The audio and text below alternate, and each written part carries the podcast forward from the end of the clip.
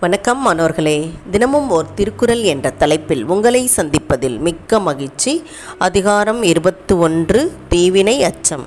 குரல் இருநூற்று ஏழு. எனைப்பகை உற்றாரும் உய்வர் வினைப்பகை வீயாது பின் சென்று அடும். எனைப்பகை உற்றாரும் உய்வர் வினைப்பகை வீயாது பின் சென்று அடும். இதோடைய பொருள் எப்படிப்பட்ட கொடிய பகையிலிருந்தும் தப்பிவிடலாம். ஆனால் தீய செயல்களால் வந்த பகை விடாமல் தொடர்ந்து வந்து வருத்தும்.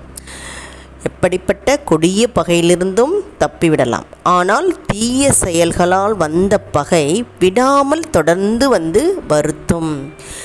பகை அப்படின்னு சொல்லும்போது பாம்புக்கு கீரி பகை பூனைக்கு எலி பகை. இப்படி நம்ம வந்து பகையை தெரிஞ்சிருக்கோம் இல்லையா?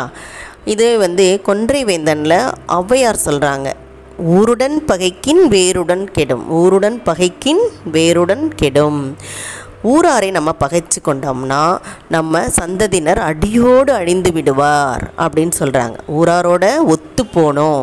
அதனால தான் இங்கே வந்து என்ன சொல்கிறாங்க பகை கூட பின்னால் நாளைக்கு நம்ம சமாதானமானால் சரியாக போயிடும் பகை வந்து நம்மை அதாவது மீட்டெடுத்து தந்துடும் எப்படி வந்து இப்போது ரஷ்யாவுக்கும் உக்ரைனுக்கும் பகை இல்லையா?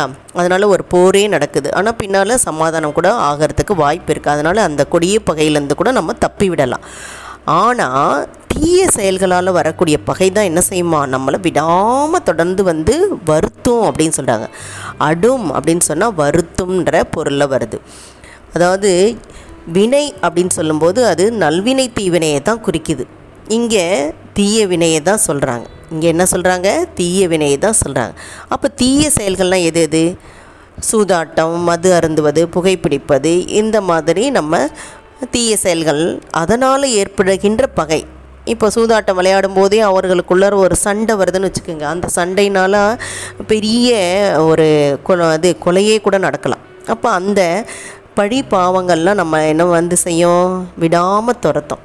அந்த பழி பாவம் பாவம் வந்து நம்ம என்ன செய்யும்? நம்ம வாழ்நாளில் தொடர்ந்து வந்து வருத்தம். அதனால தான் தீய செயல்கள் செய்யக்கூடாது. அதுவும் இந்த தீய செயல்னால் வரக்கூடிய பகை நம்மை தொடர்ந்து துன்புறுத்தி கொண்டே இருக்கும். இப்போ பாவ புண்ணியங்கள் எல்லாம் சேருதுன்னு சொல்கிறோமா இல்லையா? அது மாதிரி இந்த தீய செயல்களால் நமக்கு பாவங்கள் மட்டுமே சேரும். அதனால தான் இந்த பாவத்திலேருந்து தப்பிக்கணும் அப்படின்னா கோயில் கூட கட்டலான்னு சொல்லுவாங்க. இதுக்கு கூட கோயில் கட்டும்போதே பூசலார் கதையை கூட சொல்லுவாங்க. அவர் மனதிலே கோயில் கட்டுவார். அப்போ சிவபெருமான் என்ன செய்வார்? ஒரு அரசன் கட்டுற கோயிலுக்கு கூட அவர் போகாமல் அவர் அரசனுடைய கனவில் வந்து என்ன சொல்வார்? நான் வந்து பூசலார் கட்டுகின்ற கோயிலுக்கு தான் போவேன். கும்பாபிஷேகம் நடத்துகிறாரு அங்கே போவேன் அப்படின்னு சொல்வார்.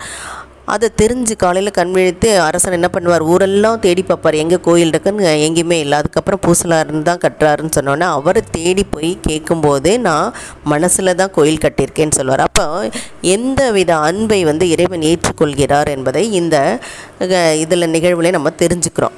அதனால தான் என்ன சொல்கிறாங்க நாம் அதாவது பகை வந்து நமக்கு அந்த பாவத்தை சேர்க்காமல் இருக்கணும் அப்படின்னா கோயில் கட்டினாலும் நமக்கு புண்ணியம் வந்து சேரும். புண்ணியம் வந்து சேரும். ஆகவே நம்ம என்ன செய்யக்கூடாது? மொத்தத்தில் பாவங்களை செய்யக்கூடாது. பாவங்களை செய்யக்கூடாது. தீய செயல்களை செய்யக்கூடாது. தீய செயல்கள் செய்தாலே அதனால் என்ன ஏற்படும்? பகைதான் ஏற்படும். அதை புரிந்து கொண்டு நம்ம தீய செயல்களை செய்யக்கூடாது. இதைத்தான் வள்ளுவர் இந்த குரலை நமக்கு விளக்கியிருக்கிறார்.